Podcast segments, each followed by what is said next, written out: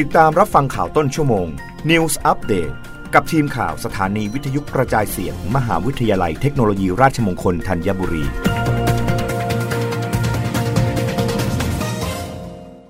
รับฟังข่าวต้นชั่วโมง โดยทีมข่าววิทยุราชมงคลธัญบุรีค่ะ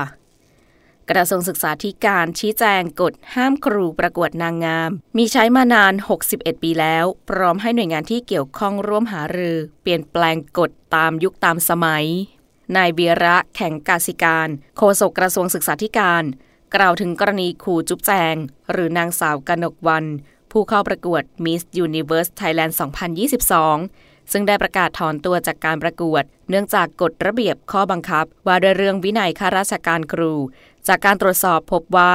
เป็นหนังสือกระทรวงศึกษาธิการที่สท14222ทับ2504 ลงวันที่ 26 กรกฎาคม 2504 โดยกำหนดว่า กระทรวงศึกษาธิการไม่อนุญาตให้ครูสตรีในสถานศึกษา สังกัดกระทรวงศึกษาธิการ เข้าประกวดนางงาม ตลอดจนการประกวด หรือแสดงแบบเครื่องแต่งกายสตรี ไม่ว่าการประกวดนั้นจะเรียกชื่ออย่างไร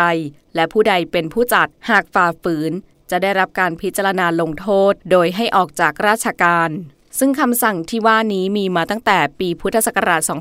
2504 หรือมีมากว่า 61 ปี โดยกฎระเบียบดังกล่าว อาจมีเจตนารมณ์มาจากการเข้าประกวด ที่ผู้สมัครจะต้องมีการเข้าไปเก็บตัวเข้าร่วมกิจกรรมต่างๆ จะทำให้ไม่สามารถทุ่มเทกับการสอนตามหน้าที่ได้อย่างเต็มที่ แม้ว่าจะสามารถใช้บรรลาได้ แต่ก็ไม่เข้ากรณีทั้งการลากิจหรือราป่วย ในอดีตที่มีการออกกฎระเบียบดังกล่าว อาจสอดคล้องกับบริบท และเหตุการณ์ในสมัยนั้นๆ ซึ่งกระทรวงศึกษาธิการตระหนักดีว่าระเบียบนี้ใช้มานานมากแล้ว และในยุคสมัยนี้ ผู้หญิงมีความรู้ความสามารถมีศักยภาพ มีความรับผิดชอบต่อตนเอง และผู้อื่น ยิ่งผู้เป็นครูที่อยู่ในวิชาชีพครู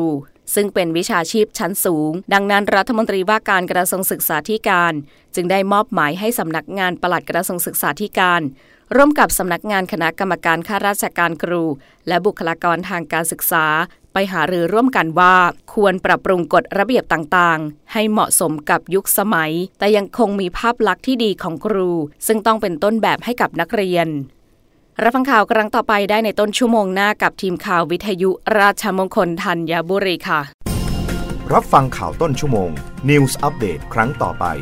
กับทีมข่าวสถานีวิทยุกระจายเสียง มหาวิทยาลัยเทคโนโลยีราชมงคลธัญบุรี